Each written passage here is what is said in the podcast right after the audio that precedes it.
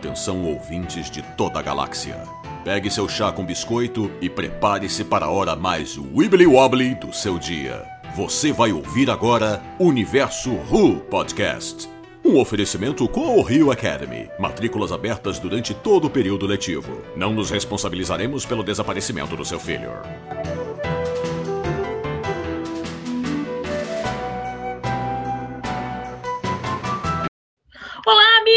Estamos de volta no seu reprodutor favorito de podcast com mais um Universo Ru Podcast. Dessa vez para falar do quinto episódio da 13 terceira temporada, uh, Survivors of the Flux. É isso, isso. Survi Survivors of the Flux. Certo, uh, Oi? Tá certo. É isso mesmo. Certo. Uh, eu sou a Jessica Leis, você sou a host. Deixa eu só fazer a nossa propaganda. Arroba Universo Underline no Twitter e no Instagram. Uh, universo.com, nosso site, uh, Universo no Facebook. E se você quiser nos ajudar a a deixar o site, a, a, manter o site no ar por todo o tempo e espaço, nos ajude no Apoia-se. Estamos por lá também, é só procurar Universo Ru ou ir lá no nosso site na abinha Apoie-se. Muito obrigada a todos que estão nos apoiando atualmente e nos ajudaram a deixar o site no ar aí por mais algum, por mais algum tempo, porque renovamos o nosso domínio em outubro, graças à galera do Apoia-se. Muito obrigada aí vocês. Vamos lá, Comigo aqui tenho novamente meus parceiros dessa temporada, Alexandre. E Alexandre, tudo bem? Fala pessoal, estou aqui falando diretamente da divisão debaixo da Figueira Rubaiá da Tectel para vocês aí no Universo 1. Se é que quando vocês estiverem ouvindo esse podcast, o Universo 1 ainda existir. Mas se não existir, como é que vocês estão ouvindo? Isso já é um paradoxo da podosfera. E o Lucas? E aí, Lucas, beleza? Ô, ô, ô, Alexandre, você tá bem, cara? O, o Storm não tá te fazendo de refém, não. É, eu devo estar num prisioneiro aí, encontrando todo mundo é, lá você, dentro. Você tá dentro do passageiro, tá? É do, é do passageiro, do passageiro, pra você ver como é que eu tô, cara. Na verdade, pessoal, é que assim, eu estou procurando, antes do Lucas se apresentar, estou procurando sobreviventes do fluxo, porque na verdade eu não É, vi né? no episódio. Enfim, gente, é, muito obrigado, muito bom estar de volta. Espero que é, é, este podcast seja muito iluminador para a vida de vocês hoje. Então, essa é galera que vai fazer o Universo Podcast dessa semana. Vamos lá.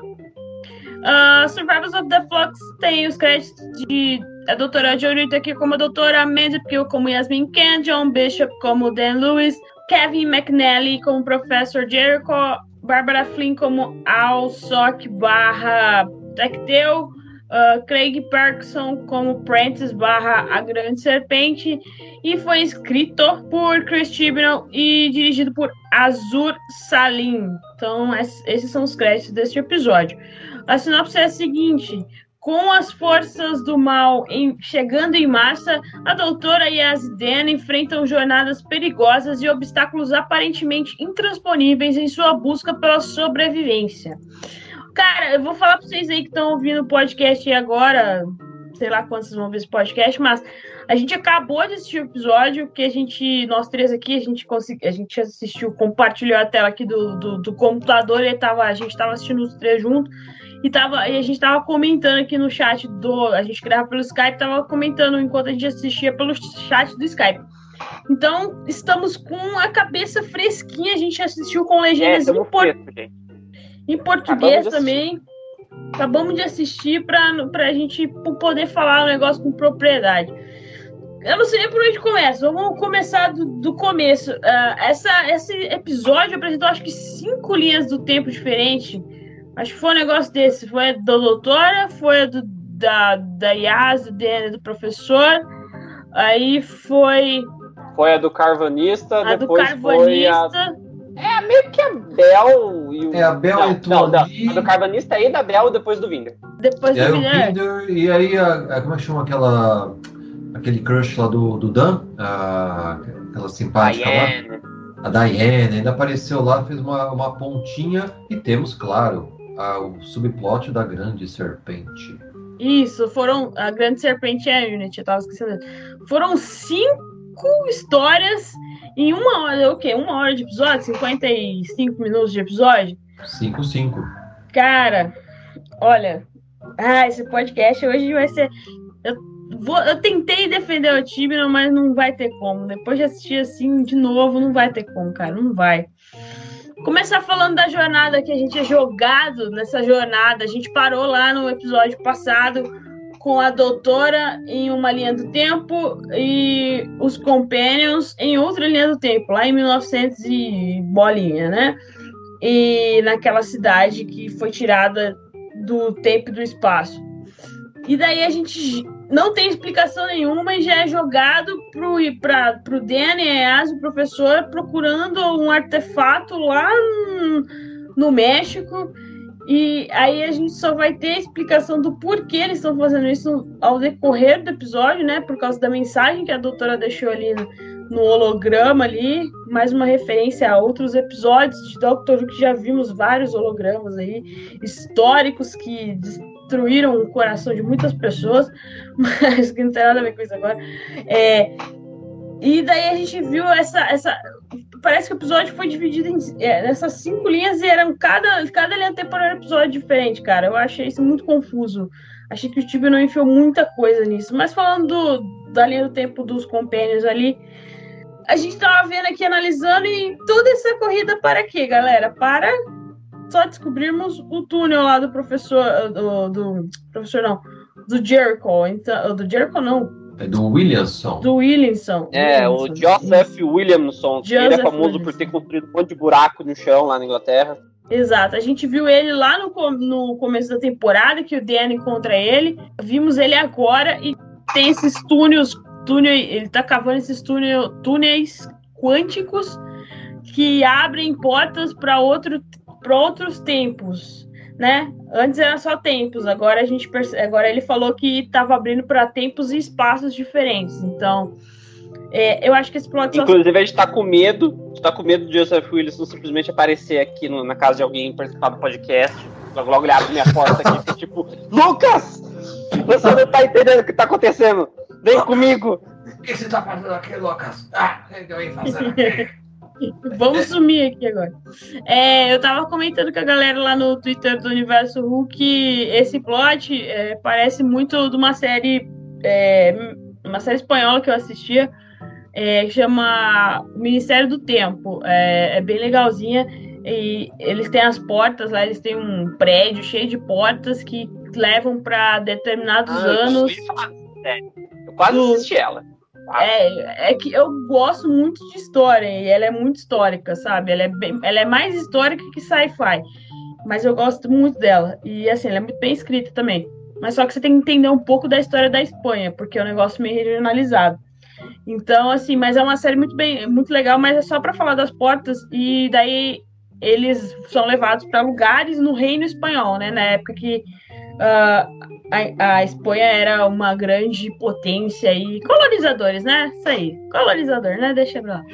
E daí a galera veio e falou assim: não, mas a gente já viu isso em Bean Erika, nunca assisti, então não posso falar, mas a galera tá falando. E também em Doctor Who a gente também viu isso no In the Girl in the Fireplace, que tem, né, as, como que se movem lá, então é o mesmo conceito. Então fica aí, é, fica aí a, a, a ligação, o easter eggzinho aí pra vocês. E o que, que vocês acharam? A gente tava conversando no chat, mas só pra deixar vocalizado, o que, que vocês acharam dessa linha do tempo dos Companions? Pra mim já deixa claro que só serviu pra mostrar os túneis e poderia ter sido feito em menos tempo e de uma forma bem mais rápida que não ocuparia todo o episódio. Vou deixar o Alexandre começar. Vai lá, Alexandre. Bom, eu ia deixar você, meu caro Lucas, mas tudo bem, eu, eu vou seguir, porque assim, é, o, é um cavalheiro dando, dando, dando passo pro outro. Vai lá. Ou, ou, ou vamos dizer assim, né? Uma pessoa jogando a bucha para outra. Porque essa pergunta é difícil de responder, porque é, é, assim, é muita coisa se. Ah, eu, para- tenho, eu, tenho, eu tenho uma opinião bem definida. Não sei vocês.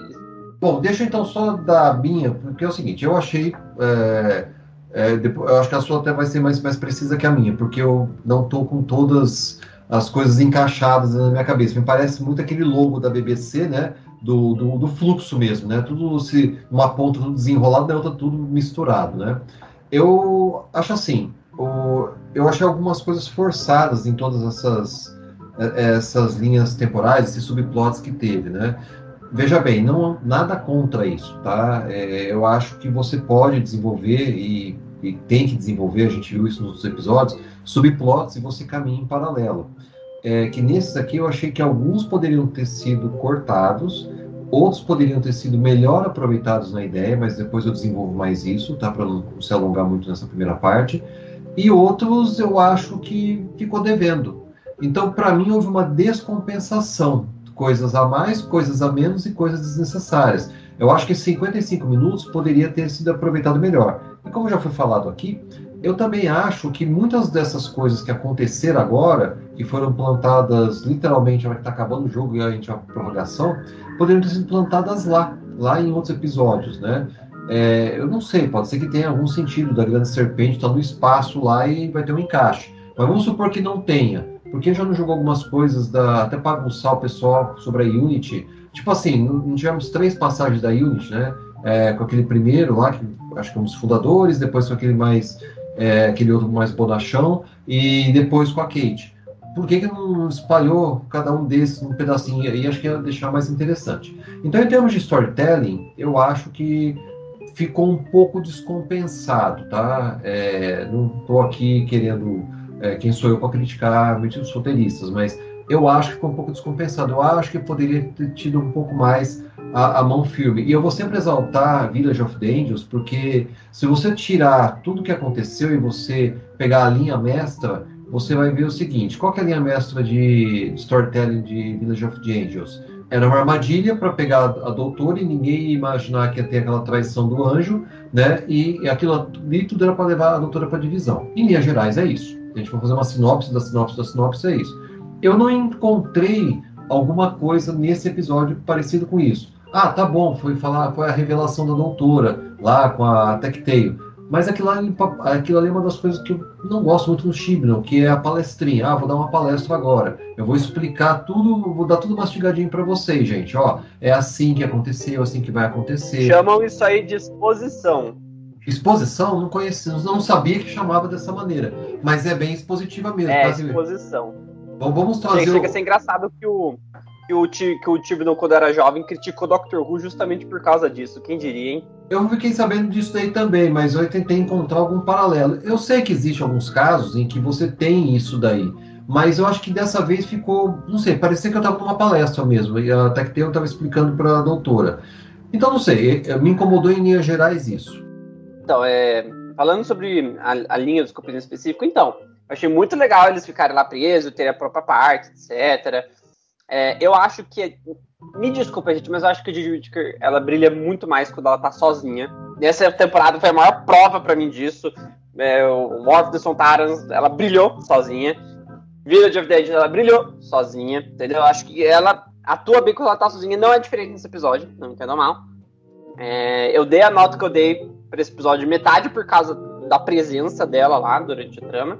E mas a parte dos companions em si, cara, eu sabe, serviu ao seu propósito, sabe?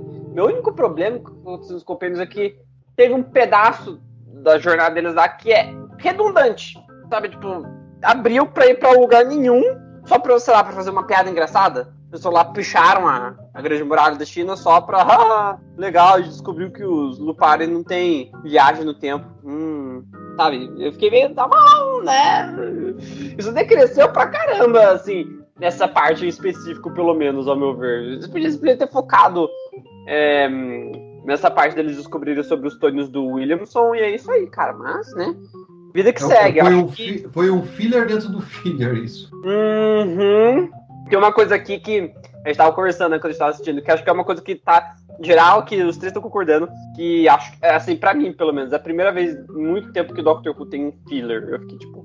Ah, sabe, isso, isso, me deixou um pouco triste, porque parece que o, o Tibnon ele tá querendo fazer uma coisa tão bombástica na última parte, ele quer é, pegar toda a trama, quer que estoure tudo de uma vez na nossa cara pra gente ficar super emocionado que o episódio logo antes, né, que tipo, é literalmente tipo, é meio que um, é meio que um, uma história de duas partes a última parte, né? Não, não que tipo a temporada toda seja uma grande história de seis partes, mas assim, ainda assim foi um pouco episódico a temporada. Teve um certo caráter, uma certa semelhança de e, e, episodicidade, não sei como é que se fala direito. É, e, tipo, tecnicamente, esses dois últimos episódios, eles vão ser isso, né? Eles vão ser esse, tipo, meio que duas partes de um fechamento só pra temporada toda. É, mas essa primeira parte, ela simplesmente preparou o terreno, preparou o terreno, preparou o terreno. Fica tipo, nossa, o que vai acontecer? Nossa, o que vai acontecer? Nada. Nada, você fica tipo, tá bom, né? Acho que eles realmente querem deixar tudo pro final. E assim, não que não tenha acontecido absolutamente nada nesse episódio. Aí descobriu uns detalhes importantes, sim, claro, como o Alexandre falou aí, a parte da doutora foi uma palestra, né? Exposição, exposição, exposição. Já dizia o, o jovem Tibnon com aquela carinha de nerd chato dele. É... Ele serviu o seu propósito, só espero que realmente, né, pague a referência, que realmente é, fique é, legal o que a gente vai ter aí no, no, final das contas. Mas por enquanto é isso sobre essa parte em específico dos compênios. Eu acho que vale mais a pena a gente comentar o resto, porque assim, com todo respeito, o resto foi muito mais interessante. Só é que essa parte aí do compênios totalmente des desnexa do episódio aí, serviu só para uma, uma coisa, como eu falei e eu tava lendo umas críticas aí, eu leio principalmente do Série Maníacos e do Plano Crítico. E a galera, os dois, os dois guris que fazem as. Uh, eu, conheço, eu conheço o guri do Série Maníacos, inclusive. E assim, cara. Do, igual o Lucas falou, a doutora funciona muito bem sozinha, por causa da Jodie, a Jodie funciona muito bem sozinha. E ninguém tá vendo o sentido de ter companions essa temporada, sendo que eles estão. Todos os episódios eles estão sem a doutora. A Jodie não ficou, acho que nem cinco minutos em tela com eles aí, se a gente for parar pra pensar. Então, sei lá, que o time não tá vendo muita coisa aí, cara. Nossa, eu tô com medo do próximo episódio. Então, é, eu, eu, tento sempre evitar criticar essa parte, mas é, é, é, que dessa vez ficou um pouco aparente, não dá para dizer, né? Bom, o, tudo começou lá em Village of Angels, né? Quando a doutora é, saiu da tarde, né? Encontraram aquele casal de velhinhos lá, e a doutora falou assim, ó, fica aí com eles aí que eu vou, eu vou lá e já volto, tá? Vou ali comprar pão, vou comprar cigarro e já volto, tá? E não volta mais. Aí eles vão pro passado e tudo mais. Aí, no meio desse episódio, do, é, os, os sobreviventes do fluxo, que até agora não vi quais eram os sobreviventes, achei que ia ser uma multidão, é, a gente vê que a doutora deixa uma missão para Yas, né? Essa parte até que eu achei legal, né? Ó, se acontecer com a gente, em duas semanas vai te atuar e tal. Mas eu acho que ela poderia ter deixado uma outra missão. E aí eu vou no que o Lucas falou, que eu achei muito legal. Poderia se fazer algo, não sei como ia se fazer esse link, o roteirista que se virasse, mas é, poderia assim, olha, tá vendo aquele cara maluco que vocês encontraram? Que tal se vocês começassem a buscar ele, né? Fazem de conta que estão brincando de onde está Carmen São Diego e sai pelo mundo procurando ele, certo? E de repente, aí eu achava legal. Mas assim, você vê que nitidamente é uma das muitas coisas que eu achei forçada nesse episódio todo o plot dos, dos compênios é para achar essa data, que já, a hora que viu que é 5 de dezembro, eu falei, ah, é a data do último episódio. Então, é para uma questão talvez de marketing, né? Para coincidir. Acho que até saiu alguma imagem que estava em 2021, alguma imagem promocional, 5 de dezembro de 2021, né? É, então, assim, é uma coisa mais de marketing. Então eu acho que poderia ter esse subplot, né? Os compênios já estão do lado mesmo. Dá até a impressão que dá assim, ah, acho que porque tem contrato, sei lá, tem que, tem que aproveitar eles na trama. Mas não, dá, puxa, é, cara, eu assim, tô apaixonado pelo Dan, cara. É, e aí quando eu falo Dan, é o, é o, é o John Bishop. Cara, ele entrou muito bem na trama, mostra a experiência dele como ator. Eu, eu não conhecia ele, isso pesquisar. Realmente fiz uns trabalhos bem relevantes, né? E aí vem aquela parte que até a gente comentou, né? Desnecessária do, do guru lá, piadista. Oh, tô zoando você, certo? É, não sei, eu, eu acho que realmente o, o plot dos compênios tem que existir, porque vai ter que existir, mas de todos os quatro episódios, todos os cinco episódios, foi o menos, assim, bem aproveitado. Agora vamos... eu vou ter que discordar em você disso, o, Alexandre. O Dan ele foi muito bem desenvolvido na primeira metade da temporada, e agora na segunda metade ele tá no escanteio. Mas eu acho que ele realmente, cara, para efeito de comparação, acho que nessa temporada ele tá mais bem desenvolvido do que a Yas Yasmin foi nas últimas duas. Ah, não, eu concordo com você, talvez eu tenha me expressado mal. É, eu concordo com você, até assino embaixo. Realmente, ele estava tendo o. E aí, de novo, gente, desculpa, para mim isso é questão de roteiro mesmo, tá? É, por exemplo, quando deram aquela, aquela função, aquela parte da panela, cara, vai, já virou clássica, certo? Então, assim, deram algumas coisas para ele fazer nos primeiros episódios que ficou legal, mas depois o próprio roteiro realmente apagou um pouco ele. Você pode ver que em Village ele fica só passeando com a Yas para lá e para cá, certo? Basicamente é isso. Nessa ainda ele ainda fez algumas coisinhas lá, tal, sei lá, deu, deu uma rasteira no cara lá, caiu, né, lá da, da aquela parte, até ficou engraçadinha aquela parte do gênio acontecendo lá ali, até mostrou durante a semana, né, cenas que ele realmente fez aquilo, né, não foi dublê, então, mas concordo com você, é, ele começou bem, desenvolveu, trouxe até mais caiás nas outras, mas é, é, o, é o mesmo pecado que a própria Joy já sofreu outros roteiros, é uma boa atriz, excelente atriz, só que enquanto não dava um papel bom para um roteiro bom para ela, ela não conseguia mostrar o que ela era. Quando começaram a dar, provou aquilo que eu já sabia. É uma excelente atriz e dá conta do papel e, de toda a lore que tem por trás. E o Dan a mesma coisa. Então acho que também nesse episódio ficou meio assim lá. É, que nem fizeram a Indiana Jones viajando para lá e para cá. Para mim foi infelizmente falha de roteiro. De novo, quem sou eu para ficar criticando o roteirista? Mas é minha percepção. Isso eu tenho que falar. Agora vamos falar da Unity, né? Aquela a Unity que a gente pensou que estava morta, mas não, o time não trouxe ela aí de volta, né? De uma maneira que só jogou. A gente viu lá o. Ela é, nunca morreu no meu coração. nunca morreu. É, o. Como é o nome do cara? Ah, é o Serpentão. de Preston. O Serpentão lá.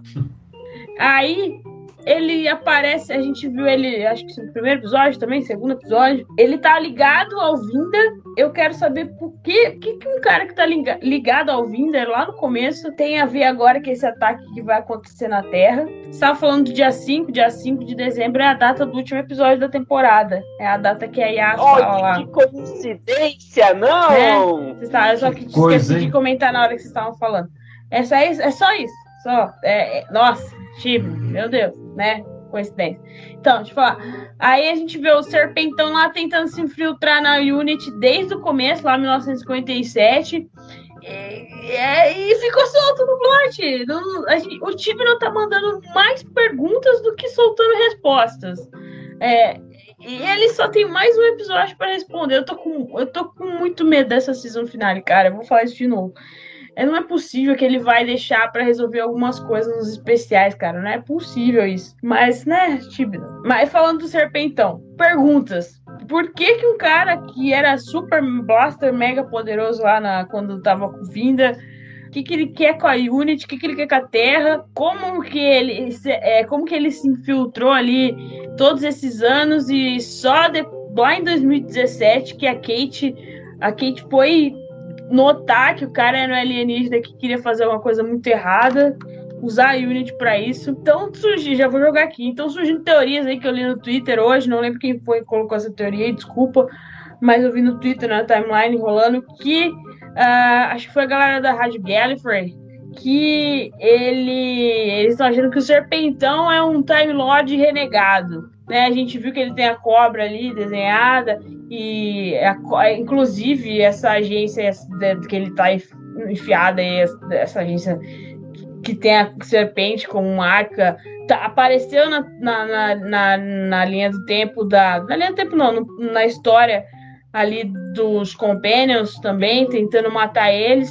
E depois apareceu de novo ali tentando matar a Kate. Ele matou os outros dois superintendentes da Unity. E depois tentou matar a Kate, só que não funcionou. Então, assim, mais perguntas sendo colocadas e zero respostas. Todas vão ser respondidas.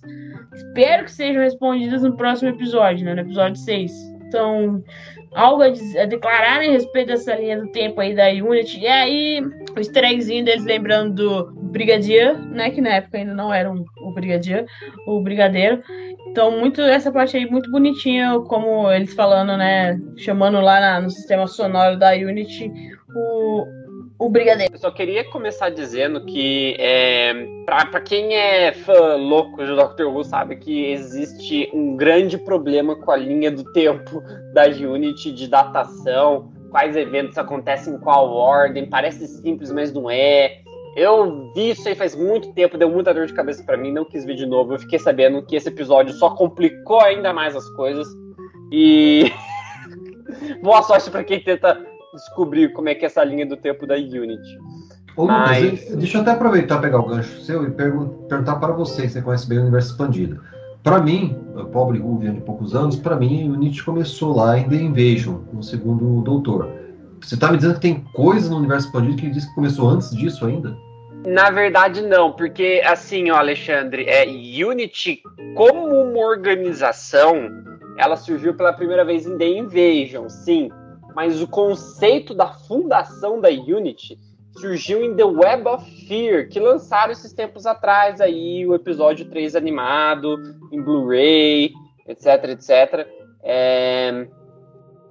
Porque o que acontece nesse episódio? É a grande inteligência, para quem conhece a grande inteligência da sétima temporada da série nova, né? Que, é, que ele tem até o rosto lá do Richard Grant lá, é, faz os, os, Homens de Neve, faz os, os Homens Sussurro, etc, etc. É, a grande inteligência, ela tinha tomado Londres. Londres estava deserta. É, o nome do episódio é Web of Fear, porque ela começou a manifestar a forma física dela, que são várias teias, assim, que é tipo um, um caminho neurológico dele, que ele estava espalhando assim, sobre a cidade, etc. E o doutor pousa no meio da situação e a única força que estava combatendo os Yetis, que eram os Minions dele na época lá, era uma, uma força, a força militar do Reino Unido. E o comandante da força militar era o coronel Alistair Gordon Lethbridge Stewart, Daí, depois que eles enfrentam a grande com o doutor, etc., o doutor vai embora, o brigadeiro fica tipo, cara, gente tem que fazer alguma coisa a respeito disso. Ainda em vejam, a Unity já, já foi fundada, né? Que é ali na época do, do que apareceu no episódio lá, quando falam, quando aparece a vozinha lá do, do, do Alistair Gordon lá, ele, é 1967, eu lembro da data. É a época de The Invasion. 1967, 68, alguma coisa assim. É nessa época aí, finzinho da série clássica, finzinho da série clássica, finzinho da era do segundo doutor, finzinho da série clássica em preto e branco, me desculpa. Mas é bem, é bem nessa época aí que, que eles abordam, que é a, mais ou menos a fundação da Unity, era uma coisa meio nova, etc. E, mas é assim, o conceito, tipo, a, história de fundação da Unity é Web of Fear. A história, a primeira história da Unity como, como uma, uma organização, instituição um conceito, já né? formada é, é, a primeira história de Invasion, sim. E, então, mas assim, o Web of Fear, agora isso me deixou curioso também. É, o Web of Fear era datado? É, ou ele se, não, ou não tinha uma data onde se passava? Era futuro, era passado, era por volta de 1950 também? Porque agora você me deixou um pouco então, detalhe, assim, se realmente o conceito nasceu o Web of Fear e ele não for datado, então. Lembra que eu falei da, da, da, da datação toda bizarra é, da Unity? Isso também deu uma, uma, uma, ferida, porque, tipo, se eu não me engano, o Web of Fear era para passar nos tempos atuais, que naquela época era o ano que passou o arco, entendeu? Mas acho que. Eu tô vendo aqui se especificaram, mas eu acho que é, foi sim, é, era pra ser no presente, entendeu? Mas também pode ter sido só, tipo, é, sabe, tipo, um conceito que eles idealizaram na década de 50 e que só foi ser fundado nessa época aí de Web of Fear, tá ligado? Porque, tipo, aconteceu alguma coisa, tá ligado? Ah, lá não especificam. Não especificam qual década que é. É Sabe por da década de 50. Sabe por quê que eu tô achando que, assim, o Web, só prolongando um pouco mais esse assunto que eu acho interessante, até para quem estiver ouvindo, o Web of Fear, se eu não me engano, é que eu não vou lembrar agora, por mais que eu goste do segundo doutor, não vou lembrar a sequência, mas eu lembro que, assim, entre Web of Fear e The Invasion há uns bons episódios. E se eu não me engano, uma informação que eu vi, desculpa, gente, se eu estou citando aqui alguma coisa que alguém falou, é, e, e, você não está acreditado, é porque eu não me lembro mesmo, tá? Era uma ideia de roteiro, o próprio ator, só que ele fez tanto sucesso que aí resolveram criar a Unity que criaram com ele. Então, ou seja, não foi nada pensado, né? Ou seja, aquele era o episódio da semana, né? Web of Fear, né? Era mais para trazer a grande inteligência de volta do que por conta daquela força policial, militar que estava ajudando o doutor a combater, né? Então, se a gente for ver, a coisa fica mais complicada ainda, porque hoje as coisas são um pouco mais pensadas, a gente pode até deduzir que são pensadas. Mas naquela época o roteirista falava assim, ah, puxa, me dá esse roteiro, ah, gostei dele, vamos filmar. E a história que eu conheço, de novo, não me lembro quem, onde eu li, é eu falo, eu falo assim, ah, puta, o cara fez tanto sucesso, vamos trazer ele de volta. E vamos trazer também, vamos criar essa tal de anti, né? E que depois, né, para quem conhece mais a clássica, ficou praticamente a, a era toda do terceiro doutor. O terceiro doutor foi tipo um consultor para a Unity, né? Mas no, os inícios dela realmente é um pouco mais. É, cruza com a, com a, necessidade de se criar isso em Doctor Who, que não era, que eu me lembro, não foi algo de feito de caso pensado. Não, não foi Alexandre, porque, assim, é uma, história interessante da Unity, porque, tipo, é, na época que tava passando do segundo pro terceiro doutor, não sei se todo mundo sabe, mas o doutor ele foi exilado na Terra, não foi tipo, ah, nós estamos fazendo uma coisa diferente com a série. Não, eles estavam sem, sem orçamento para ficar construindo cenário alienígena.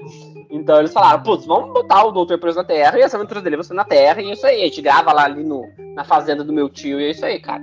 Aí, aí eles começaram a fazer isso e, tipo, é, o lance da Unity, do, do Alistair Gordon, tipo, foi, foi tudo caindo com uma luta, tá ligado? Foi conveniência. Os caras, tipo, a gente fez isso, dá pra gente aproveitar. A gente fez, fez esse personagem, dá pra aproveitar.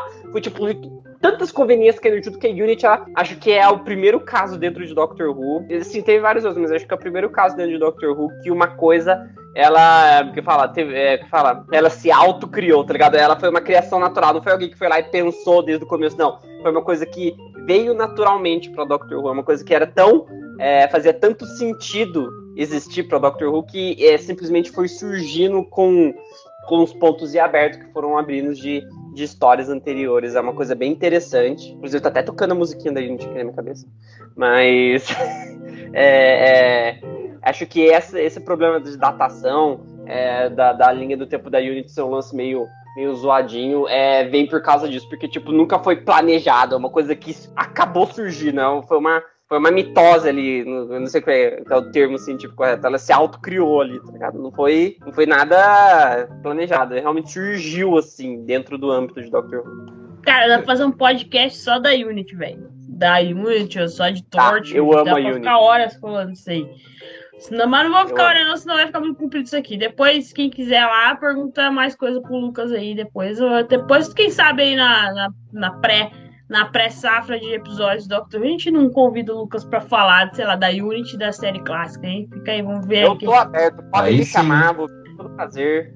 E agora vamos bem rápido as duas linhas do tempo que pff, whatever, que foi a do Carvanista. Apesar de eu gostar muito dele, nossa, pra mim é o melhor personagem dessa temporada. E da, da Bel e do Vinder, que whatever não deu em nada, né? Foi só pra mostrar que o ataque tava acontecendo e para juntar todo mundo aí no, pro, pro grande finale de Doctor Who aí. Mais um plot que poderia ter sido. É, este, esta reunião poderia ter sido um e-mail. Fica aí a dica aí, Tibnon, para você. Mas é, para mim não acrescentou em nada. Só a gente vendo o Vinder lá perder, se perdendo mais uma vez da Bel e no parar dentro do, do passageiro lá, que era exatamente onde, onde ele queria estar. Pra, pra mim, isso daí foi só questão de linguiça aí, Tibnon. Perdão. Ô, Jéssica, você pegou em cima. Né? Você pegou em cima. Para mim, é exatamente isso que eu tinha entendido do roteiro. Foi apenas uma desculpa para juntar todo mundo pro grande finale. Porque, assim, é, são duas coisas forçadas aí. É, Assim, até a minha nota final vai ser em função de muitas coisas forçadas ne- nesse episódio. E aí tem duas. Primeiro, não sei, vou dar a minha opinião. Mas só porque uma navezinha saiu do nada, também não se explicou porque aquela navezinha estava saindo do escudo, né? Foi assim, tipo, ah, vou lá, é, vou lá dar um passeio com meu dono, sei lá, e vou embora. Ah, agora tem, assim, tinha bil- olha só, não era bilhões, um para cada humano, tinha bilhões de nave. Umazinha em bilhões sai e o escudo está comprometido, cara, isso ficou muito forçado. Só para trazer a bendita nave que estava Bel desgarrada.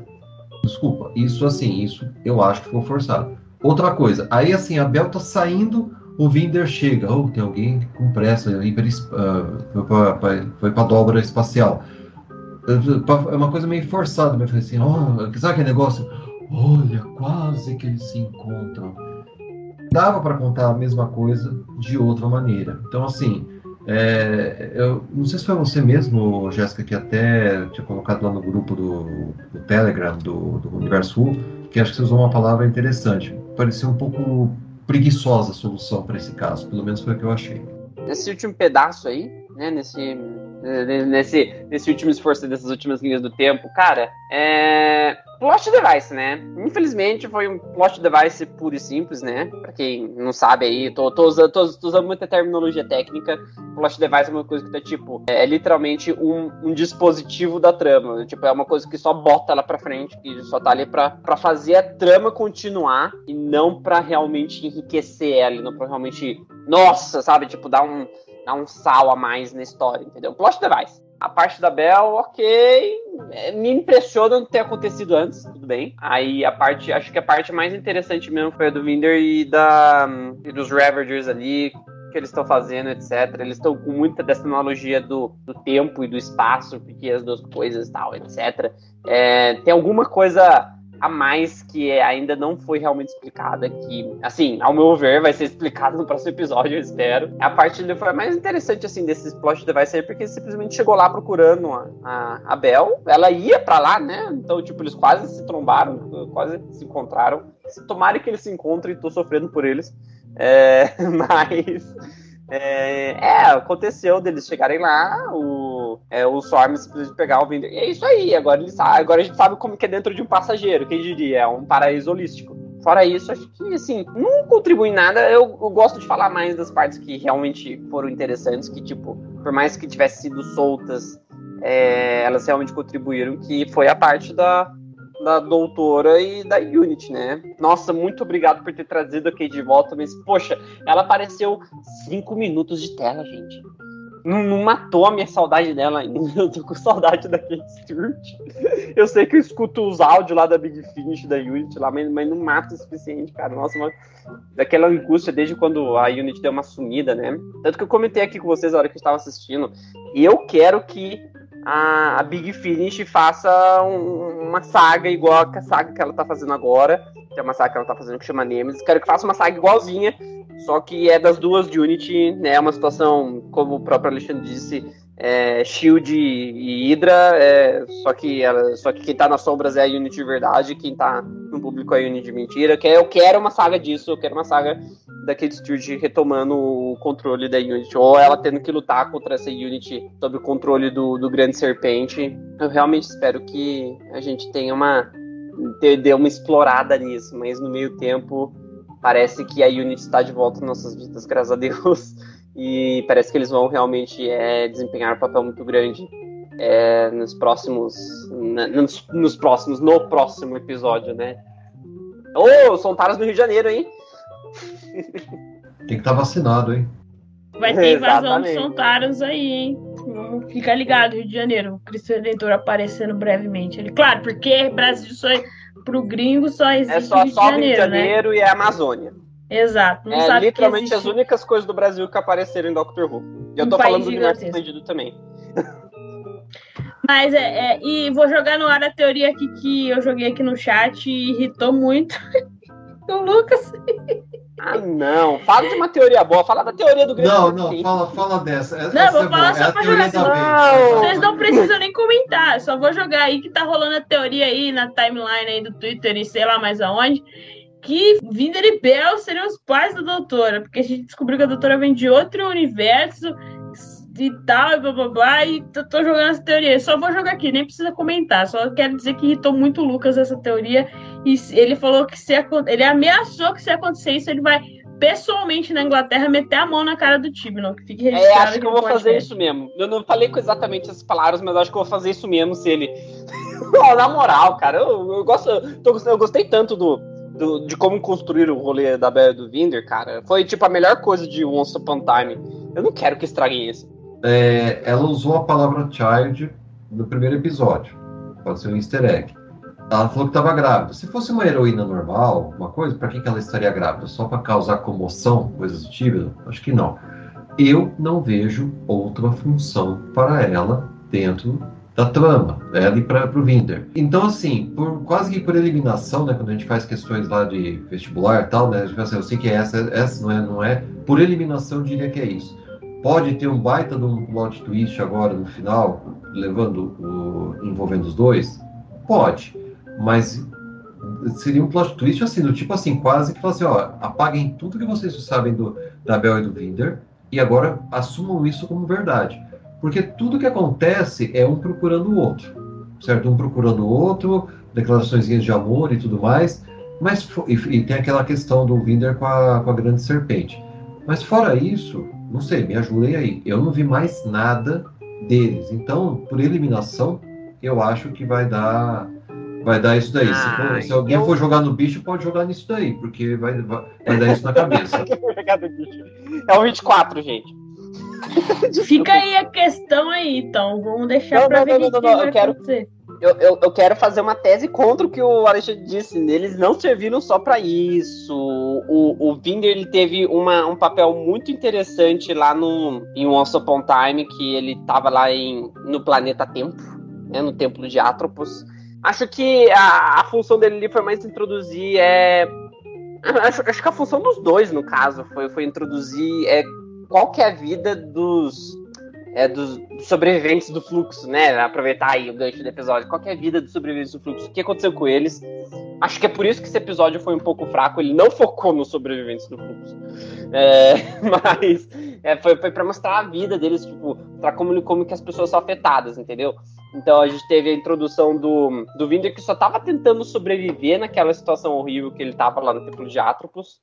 É, Aí a gente teve a Bel. A Bel, ela não só é, teve esse negócio de estar tá procurando o Vinder, como ela também achou campo de refugiados, gente procurando saída, que deu uma introduzida no, nos Ravagers, é, captando pessoas, é, é, fazendo falsa salvação para eles. Ela teve um papel a desempenhar nessa história, assim como o Vinder também, quando ele chegou lá, encontrou o cara, ele ficou tipo, ah, acho que Acho que ela salvou a minha vida, tá ligado? É, apesar de ter sido o ponto mais fraco, não vou dizer que foi um ponto ruim, porque não foi. Village of the Angels não foi ruim, nem um milhão de anos. Apesar de ter sido o ponto mais fraco do episódio, a parte lá do, é, do campo. É, é, quase um campo de concentração, né? Quase um lugar onde as pessoas estavam sendo mantidas em cativeiro ali, sendo abduzido e tal. Foi, foi uma coisa que contribuiu para essa linha narrativa de que, tipo, o que as pessoas fazem pós-fluxo, tá ligado? Que foi exatamente o que aconteceu com a Bel lá em Once Upon Time, mostrou qual é o estado do universo, que vai ser muito importante pro próximo episódio, que né, o próximo episódio vai ser o grande embate Daleks, Cyberman e Sontarans aqui na Terra, vai ser sangue voando para todo lado e a treta vai ficar séria. É... Mas para mim, assim, ao meu ver, é isso que o, a, o Vinder e a Bel, eles, né, eles simbolizam dentro dessa história e eu espero que não fuja muito disso, por favor. Mas, assim, ao meu ver, é, é isso que. É, esse é o ponto narrativo da história deles. Foi uma boa inserção, só que eles estão realmente ficando batidos. Agora vamos ver se é, eles colocados nesses pontos estratégicos, né? A Bel lá no Kuzlupari e o Vinder dentro do, do passageiro lá, dentro com as vítimas, etc. Vamos ver qual que vai ser a, a aonde que o time não quer chegar com essa história, mas assim, ao meu ver, é isso que o Vinder e a Bel é, representam dentro da história maior de Flux. Mas assim, né, eu sou um, um, um mero mortal, vamos ver. Guardemos os próximos capítulos, tomara que eles não sejam pais de. Sei lá, se for pra ser pai de alguém proeminente, seja, sei lá, pai do pai, pai dos Ravagers, vai, vai saber. Não, não, não, não, não quero, não. Ô, ô, ô, Jéssica, posso fazer o um momento host a você? Pode. Aí eu vou devolver a pergunta, que o Lucas falou um negócio que me incomodou um pouco na trama. Eu queria saber a opinião de vocês agora. É, quando ele falou lá que o pessoal lá, os sobreviventes do fluxo, sei lá, aquele pessoal estava lá, parece que ficou claro o plano do, do Swarm e da Zurri é, de absorver, eles falam assim, ah, nós somos o tempo, você é o espaço, absorver eles para fazer a ponte para chegar na divisão. Eu entendi que era isso. Supondo que seja isso, o que, que vocês acharam disso? Eu achei assim, é. O que, que vocês acharam dessa explicação toda? Que por isso que estavam carregando o pessoal lá no passageiro para absorver eles? O que, que vocês acharam? Eles não vão servir tipo de sei lá, para aumentar a energia do, do Swarm, sei lá, não é isso? Não entendi também ainda. Eu entendi que já fez o propósito deles, que tudo aquilo era para somente para alimentar o Swarm azul e para eles conseguirem trans, sair do universo, sei lá, do, onde wherever eles estavam, e conseguir chegar na divisão. Foi isso que eu entendi. Mas posso ter entendido errado. É até por isso que eu estou dando, fazendo um momento rosto então, a você. Eu também entendi isso. Porque, tipo, é Você viu que a doutora até precisava de um brochezinho para ela se manter estável dentro daquele lugar. O... Os Ravagers simplesmente fizeram atalhos. Pegaram o pessoal e falou: Quer saber? Não precisa ajudar a gente. A gente chega aí do jeito que a gente precisa e vocês não vão poder parar a gente. E é basicamente isso que eles fizeram. Mas vocês acharam? Eu achei assim, achei um negócio meio. Porque assim, havia uma expectativa, por que estão é, é, sequestrando essas pessoas? O que, que eles vão fazer com elas, né? me pareceu um pouco mais um plot device isso daí, viu? Ah, mas foi. Mas foi, tipo, tudo que não é da doutora e do.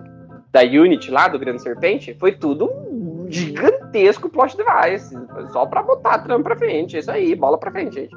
Então, indo bola pra frente aqui, vamos para o plot mais importante, que acho que deveria ter tomado mais tempo do episódio. Poderíamos ter todas essas outras linhas do tempo poderia ter sido um e-mail, não precisaria ter sido uma reunião.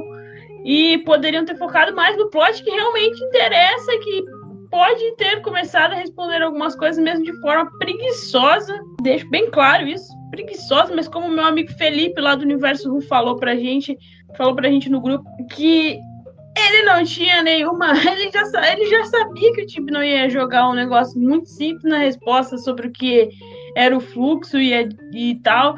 Então ele, as expectativas dele eram baixas e ele não se, não, não se iludiu. Então fica a dica para os Rubens aí, né? Uh, o plot da doutora. Finalmente chegamos a ele, né? A gente deu essa rodada inteira, uma hora de episódio, mas chegamos a gente finalmente descobriu quem era aquela senhora que apareceu há um, dois episódios, apareceu no terceiro episódio, não lembro. Foi no terceiro episódio, foi. Isso, isso. Foi o Once Upon Time, gente. Foi o Once Upon Time. É, a doutora viu ela ali brevemente e tal. E criou as 300 teorias, não sei o que. E no final, quem era ela? Tecteon. Aquela. Ela é TikTok. A, a pessoa que achou lá, né, a, a criança temporal. Uh, naquele portal e criou, mas na verdade fez dela um experimento, né? A gente já sabia que a Tecteu tinha é, uma moral bem, bem, bem baixa, né? Não tinha ética, então nem sabe o que é isso. Aí vimos que ela tá lá, depois de várias e várias regenerações, ela continua viva, né?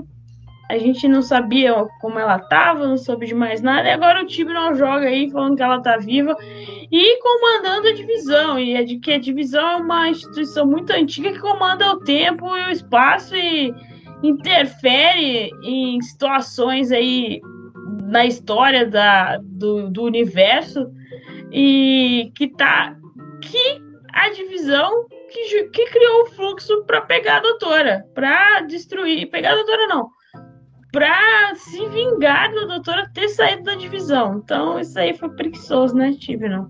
Tudo bem. Mas fica aí. O que vocês acharam dessa parte, de toda essa explicação? Só quero dizer que Jory estava maravilhosa nessa parte aí. Parabéns, e é isso. Então, ao meu ver, não foi exatamente isso, né? Porque é, realmente eles usaram pra, como retaliação contra a, contra a doutora, mas não foi um. Ah, estamos fazendo isso porque você nos abandonou, não uma coisa mais tipo. A gente acha você perigosa pra cacete. Você não vai ter controle sobre o que acontece ou não nesse universo. E assim, eles têm meio que razão. Eu não tava esperando nada super elaborado. Na verdade, eu tava esperando que o fluxo fosse uma coisa até natural, pra ser sincero. Foi uma coisa tipo, sabe, aconteceu, gente. É uma coisa que acontece no universo. Eu tava achando que ia ser isso, mas no final das contas a gente ficou do jeito que é, nós estamos aí. E assim, eu não ligo muito. Para mim, o fluxo. É, assim, pelo simples fato dele estar tá no título, ele também é um plot device. Ele também é uma coisa que, sabe, tipo, ah, a gente tava fazendo esse evento, sabe, tipo. É pra gente, nossa, é, é, é a finale bombástica, é a minha última temporada bombástica. Eu vou fazer uma coisa para chocar todo mundo mesmo. E é isso que ele fez, tá ligado? Ele, ele jogou aí, fim do universo, é isso aí. Agora a gente vai construir em cima disso, tá ligado? No, acho que o grande problema do dessa era do time é que ele realmente não, Assim ele, é, assim, ele faz planejamento, não me entenda mal, ele faz. Mas não tão elaborado, ele não é um homem de ficção científica, ele é um homem de drama. O Tibnon realmente não é uma pessoa, assim, talvez para escrever ficção científica. Aí eu vou até, de novo, fazer uma referência a, a tanto a Vila de Audaz quanto do Village of Angels, né? Em que a Maxine foi trazida justamente para dar, assim, ó, eu quero fazer uma história de terror, então traz a Maxine. E agora nós entramos na questão de ficção científica. Eu acho que não é o forte dele. Só que a, o grande porém nisso tudo é que ele criou uma expectativa muito grande em relação ao fluxo. E se eu não entendi errado, o fluxo o que, que é? É uma vassourinha, certo? Ou seja, ele vai limpando o universo de modo que até que tem uma divisão, sei lá, faz um Ctrl C, Ctrl V. Aliás, um Ctrl X, um Ctrl V. Certo? Ah, eu pego essa, esse negócio que guardo aqui desse universo, vou para outro universo e dou um Ctrl V lá. Em termos de ficção científica, é um negócio interessante, né? Se vocês verem até quem ouviu o último podcast, lá no final eu viajei um pouco na maionese, eu quase falei isso, né? Eu falei assim, ah, e se eu estava assistindo Time of the Angels, né? É, aquele arco duplo, né? Flash and Stone, no final, tá o doutor lá e fala assim: e se o tempo fosse reescrito? Eu falei, né? E se nós estivéssemos vivendo um momento em que o universo inteiro acaba e depois começa tudo de novo? Uma coisa sequencial para sair desse negócio de multiverso. Bom, esquece. Primeiro que o Tibno falou literalmente, está no roteiro que ele pelo menos assinou a palavra multiverso. Isso pelo menos eu vi no, no, no inglês também, multiverso. Então, ou seja, essa parte é um conceito legal de ficção científica, esse negócio que está falando Ctrl-C, Ctrl-V? É. Mas justifica tudo aquilo, toda aquela expectativa? Não. Pode ser que eu queime muito a língua é, no calor de galo freio no próximo, que ele dá um, um vazar em mim, um impom? Pode. Mas, do jeito que as coisas estão indo para resolver tudo em um episódio, eu acho que não. Acho que vai ficar por aí mesmo, tá? Porém, é, dito isso, essa parte ali da doutora com a Tecteu foi, para mim, uma das partes melhores realmente da, da, trama. Eu acho que aquela DR que elas tiveram tem umas coisas muito legais ali, né? É, eu destacaria duas, né? Quando a Tecteu fala assim, ah, nós, senhores do tempo, sim, interferimos no tempo. Né? Só faltou a doutora falar assim, bom, primeiro que a doutora fala assim, vocês estão quebrando a lei dos senhores do tempo.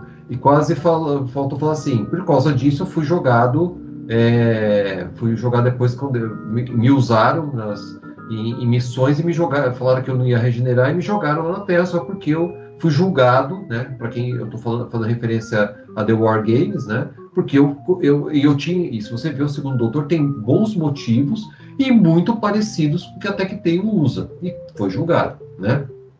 Essa é uma parte que eu achei interessante. E aquela parte em que ela fala assim, ah, você faz experimento com os outros, eu falei, você não faz o mesmo? Você não pega os compêndios e sai viajando com eles? De certa forma, o Dr. Who também é isso. Alguns autores falam assim... Ah, essa pode... parte é interessante. Essa então, parte essa... eu gostei. Eu achei muito, porque é verdade, é um tapa na cara. É, e ela fala isso, e é verdade, alguns doutores não conseguem ficar sozinhos, eles precisam de um companheiro, necessita daquela companhia, né? Então essa parte eu achei que ficou legal, tá?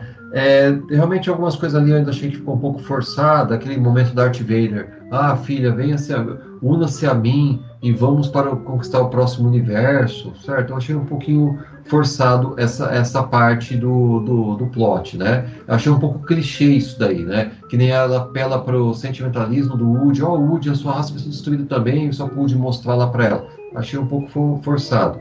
E, gente, desculpa, mas assim, uma coisa que me incomodou, eu sei que faz parte do clichê, eu sei que faz parte, é, talvez até de um plot device, mas é, a motivação principal do Swarm e da, e da Azuri chegar lá e transformar em, em areia, mulher de areia, né? mulheres de areia, para quem lembra dessa novela, a Tectail, é por causa de vingança.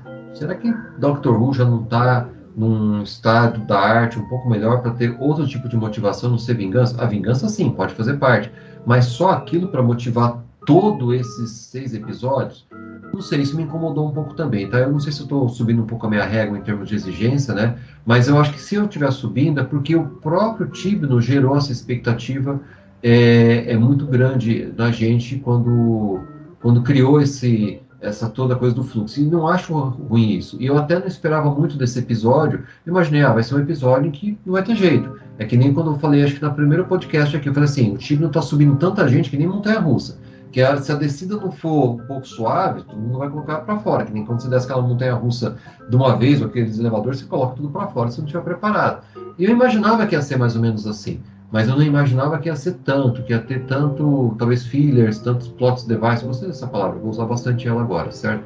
Então, eu, é isso que me incomodou, mas tem essas partes boas que eu, que eu falei, mas no geral eu ainda acho que ficou devendo. chegamos no final com Swarm aparecendo lá, é, tirando a parte que, né, que a gente já comentou da invasão dos Sontanans, que tem a ver com o, cara lá, com, o Serpentão, que tá também querendo destruir a Terra, não sabemos porquê. E daí o fluxo e os Sontanans chegando, e provavelmente vai ter todo o resto lá no próximo episódio. E o Swarm chega lá no, na base ali da divisão, digamos assim, e simplesmente derrete a Tecteon. Ou seja, acabou a pessoa que podia responder as perguntas que tanto a doutora como nós, espectadores, temos. O time não foi lá e. Ah, morreu. Desintegrou a mulher, então. Não sei nem o que dizer, só sentir. Eu não sei nem o que falar, só sentir a respeito dessa parte. Quer saber de uma coisa? acho que isso foi um movimento certo, tá ligado? Porque é uma das, um dos principais, assim, medos meus do que tá acontecendo, que, tipo, tudo isso que o não fez, né? Com a criança temporal, com a divisão. Assim, quer você goste ou não, jogou uma pá de mistério de volta pra personalidade, pra pessoa da doutora, porque por mais que. Não sei porque o pessoal adora pintar agora que ai, transformaram a doutora em Jesus Cristo. Não, gente, pelo amor de Deus. Ela é uma vítima nisso tudo, tanto quanto a gente, por assim dizer, né? Assim, a verdadeira origem do que significa ser a doutora, tipo, é, foi jogada lá para trás, tá ligado? É, Gallifrey foi uma, foi uma adição posterior, foi a vida dele, a vida deles, né?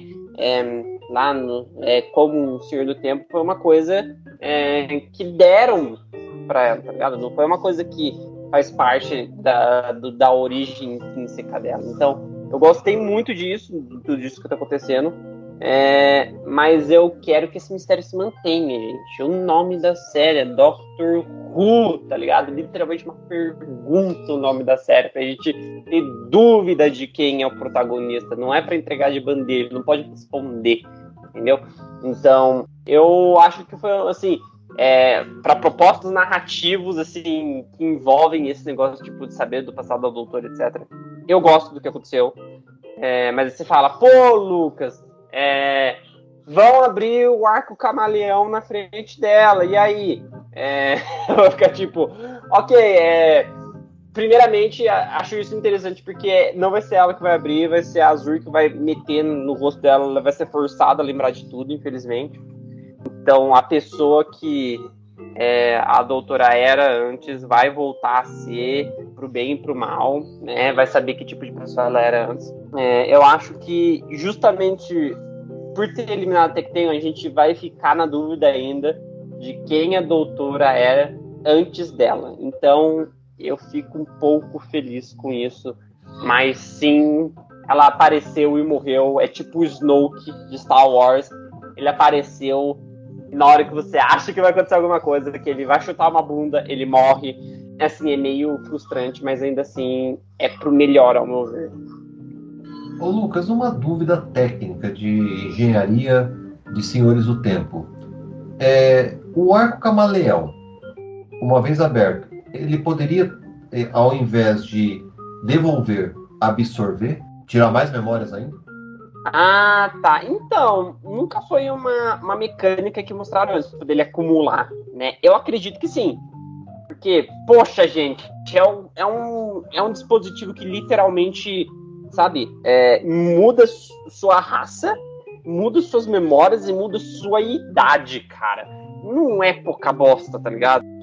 Então, já pensou se a expectativa é que devolva as memórias, né? Tá tudo lá dentro, criou a expectativa do, do anjo, até que joga lá e tal. Mas, cara, imaginou se ao invés de, de devolver, ele tira mais ainda as memórias da doutora e meio que ali Azul e Swarm dá um reset nela ali mesmo? Fala assim, agora essa é a verdade que você vai que você vai aceitar essa mecânica específica tem que ser com o chapéuzinho. A hora que você usa pra armazenar, tá ligado? Eu acho que ele, tipo, não é simples, tão simples quando você clicar pra abrir ali. Quando você clica pra abrir, você só tá vendo, entendeu? Você só tá, tipo... Tanto que, se eu não me engano, é a opção das mentes que estão armazenadas dentro do relógio se elas querem voltar para você ou não. Então, tipo, é uma coisa muito... Como é que fala? Muito subjetiva. Acho que não vai ser tão fácil quanto abrir o relógio vai absorver. Não, acho que Isso aí tem que ser com o chapéuzinho mesmo. E fica aí, é, o que você tá falando, tá tentando lembrar, o relógio, né? Que contém aí todas as memórias da doutora de quando ela trabalhava para a divisão. E a gente tava discutindo ali no nosso chat, no nosso chat na hora que a gente tava assistindo, que isso aí vem lá do sétimo doutor, né? Uma história do universo expandido. Depois a gente viu no oitavo, é, a gente viu o oitavo com o relógio e depois o décimo e agora a gente vê a doutora. E o Lucas pode falar mais a respeito disso, que ele tem mais propriedade. Ah, então, gente, é, esse rolê do arco camaleão é uma coisa que o, o Paul Cornell ele criou, né, lá quando a série clássica tinha sido cancelada, tentaram continuar nos livros. Para quem não sabe, para benefício do público, Human Nature surgiu como um livro, gente, um livro do sétimo doutor. E o episódio de TV, os dois episódios de TV, é quase que uma transposição exata do livro, né? Tem, inclusive, o plot amoroso é, lá com o doutor e tudo mais. Não é uma coisa nova dentro do âmbito de Doctor Who, já apareceu em todo canto. É, e eu nunca vi realmente sendo, é, sendo usado além da maneira que a gente já sabe, né? Acho que a coisa mais diferente que fizeram foi ali em Fugitive of the Judum, onde as memórias foram armazenadas dentro de um, sei lá, de um, de um quebre aqui em caso de emergência ao invés de um relógio. Mas, assim, detalhes, tá ligado? a gente, a gente sempre teve isso aí bem incorporado, assim, na, faz um tempo, já faz décadas, né? Se você parar pra pensar, faz décadas que a gente tem isso incorporado dentro do universo Doctor Who. E é interessante, é, isso tá fazendo uma grande parte da trama maior de Doctor Who, mais uma vez. Mas até lá, é, é tudo isso que a gente pode saber, que a gente pode dizer com, com certeza sobre o arco camaleão. Acho que é isso, né, galera? Deu. Nosso episódio fica sempre maior que o episódio da TV propriamente dito. Podemos ir às notas, né? Se ninguém tiver mais nada a dizer. Então vamos lá. Vamos para a nota. De 0 a 5, Alexandre, que nota você dá para este episódio? Olha, é, é, duro, porque assim, quando eu assisti o episódio a primeira vez, no domingo, né, a gente sai empolgado, tal, depois o pessoal comentando. Mas assim, é, depois você analisando, e acho que eu tenho que seguir um critério que nem nos outros episódios, eu analisei tecnicamente, bastante coisa, né? Isso tanto para o bem quanto para o mal. Eu daria, assim, eu vi muitas coisas forçadas nesse episódio. Tem coisas legais, né? Como a gente falou aqui, o ressurgimento da Unity, nossa, é como o Lucas falou, saudade da Kate, porque assim, como eu sou Uvia novo, mas eu peguei muito. Tô vendo a clássica agora, mas eu, eu conheci na Unity agora na clássica. Mas eu acompanhei toda a parte da, da Kate, né? Ela ressurgindo com a Unity. Então, assim, na hora que eu a vi, depois eu solto uma Osgood lá com possibilidade de voltar no próximo, ou no mínimo abrir, como o Lucas também disse na, no chat, a Big Finish pegar isso daí e começar a usar. Nossa, isso daí para mim foi uma abertura muito boa. Mas infelizmente o episódio ele peca por, várias coisas que a gente falou aqui. Eu nem vou ficar acrescentando muito, porque senão vai tomar mais tempo. Mas a minha nota final é 3.8, tá? E eu ainda ia dar 3,5. Eu só vou subir um pouco, porque assim, uma coisa que acho que a gente abordou pouco aqui, né? Depois eu ia até perguntar no final para vocês, é que assim, o Tibno, todo mundo tava com esse receio dele mexer no, nas origens de Doctor Who, e eu sempre fui o cara que assim, não, ele tem que mexer. Eu concordo com o Lucas, tem que manter o Who, né? Ou seja, tem que manter é, o segredo, mas eu gostei muito de se mexer nisso daí. E realmente, revelar o segredo agora fica ruim, porque poderia abrir um universo de coisas. Foi isso que o Tigran fez grandioso. Ele mexeu, muita gente no fandom ficou muito incomodada, ah, vou cortar meus pulsos, vou, vou cortar meus pulsos mil vezes para regenerar mil vezes, certo? Então, assim, é, mas ele teve coragem de fazer isso. E a série, se vocês pegarem a história de muitas séries de ficção científica, e aí você vai, por exemplo, o melhor que eu cito é Jornada nas Estrelas, se, e, e, não estou falando da Jornada das Estrelas agora de Discovery, tá? Estou falando da, da, da, da, da nova geração que teve que se reinventar no meio da temporada porque já estava indo à bancarrota. Isso é uma história que dá um outro podcast. Ótimo é, exemplo. Ótimo e, exemplo. Então, aí fica a dica aí, o Lucas já deve ter visto, mas se vocês acharem no, numa internet perto de você, no, no Torres perto de você, peguem e assistam é, Chaos in the Breach, é um documentário dirigido pelo William Shatner, que é o Capitão Kirk, tá? Assistam e vocês vão ver como uma série pode quase ir do céu ao inferno em pouco tempo. Eu acho que o Tibno tinha que ser o, o, precursor, ele tinha que ser o pioneiro para levar Doctor Who para um outro patamar.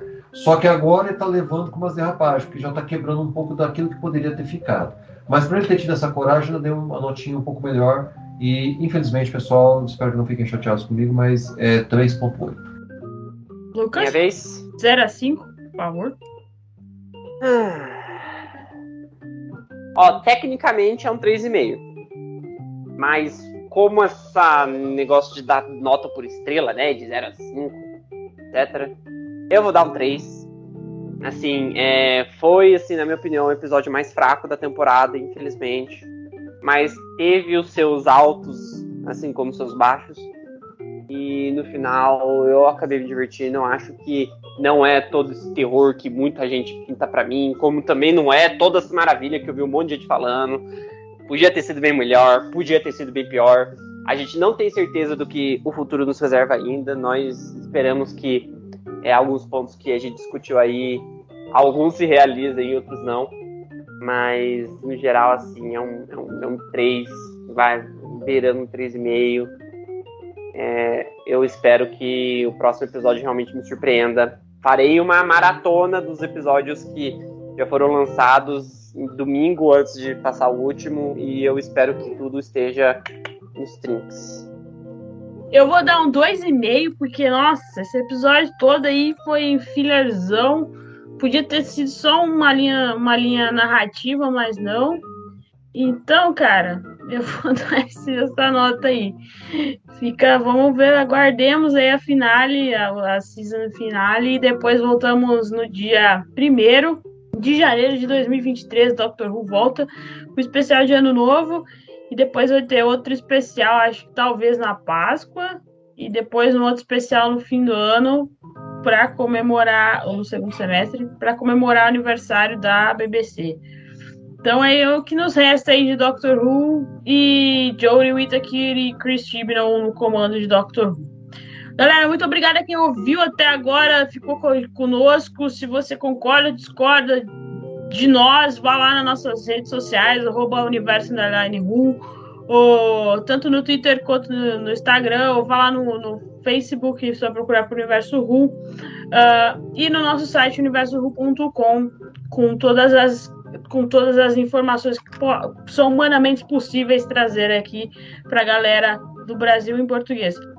Uh, agradecer de novo a galera do, do Apoia. Se você quer nos apoiar, vá lá no Apoia, procure por Universo Rua, vá lá no nosso site, tem a abinha do Apoia. Agradecer ao Alexandre por estar aqui mais uma vez, meu parceiraço dessa temporada, apresentado pela Renata. Beijo para Renata se estiver ouvindo. E muito obrigado, Alexandre. Até semana que vem. Pessoal, mais uma vez, muito obrigado, sim, de coração, é, ter dado essa oportunidade. Agradeço ao Universo Ru. Isso aqui não é uma troca de gentileza, é uma coisa de coração mesmo. É, poder ter essa oportunidade não só expressar opinião, mas também de, que a gente vê que esse podcast é um aprendizado. Eu já aprendi bastante coisa aí com, com o Lucas. Eu gostei desse negócio de plot device, vou usar, vou usar sempre.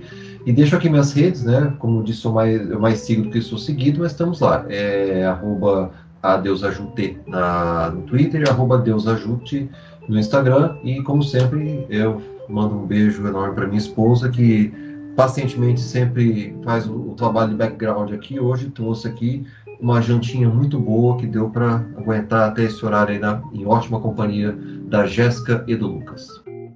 E o Lucas também, que aí já viram que é outro patamar, né? O cara entende tudo de Doctor Who aí, muito mais que nós aqui. Obrigada, Lucas. Ah, que nada, é o meu prazer estar aqui. É, essa semana só aqui, Semana que vem, com sorte, vai ser em outros lugares também. Mas é, eu tô aí, eu tô fazendo um grande serviço para a comunidade. Espero que esse amor que eu tenho por Doctor Who se espalhe, assim, com a mesma intensidade para os outros corações que assistem. E é, é um prazer estar aqui, é muito divertido, é muito legal conversar é, dos meus temores, dos meus amores com com pessoas que entendem do que eu tô falando a maior parte do tempo. Abração pra vocês aí. Abraço para toda a galera do Universo Hulk que me ajuda a deixar esse site aí no ar para vocês, tanto nas redes sociais também, e principalmente a série clássica, que a gente está recolocando a série clássica no, no, no site, né, no universo.com, e tem o nosso, nosso canal no Telegram da série clássica também, que estamos reupando aqueles primeiros episódios que tinha a legenda bem zoada. o Felipe tá arrumando tudo e tá indo devagarzinho lá para que mais Ruvians possam conhecer a série clássica. Temos o nosso grupo no Telegram, se você quiser entrar é só mandar uma DM lá para nós, no nosso Twitter que eu mando o link para você. É isso, galera. Muito obrigada quem ouviu até agora. Muito obrigada quem acompanha a gente durante a temporada. E até a próxima.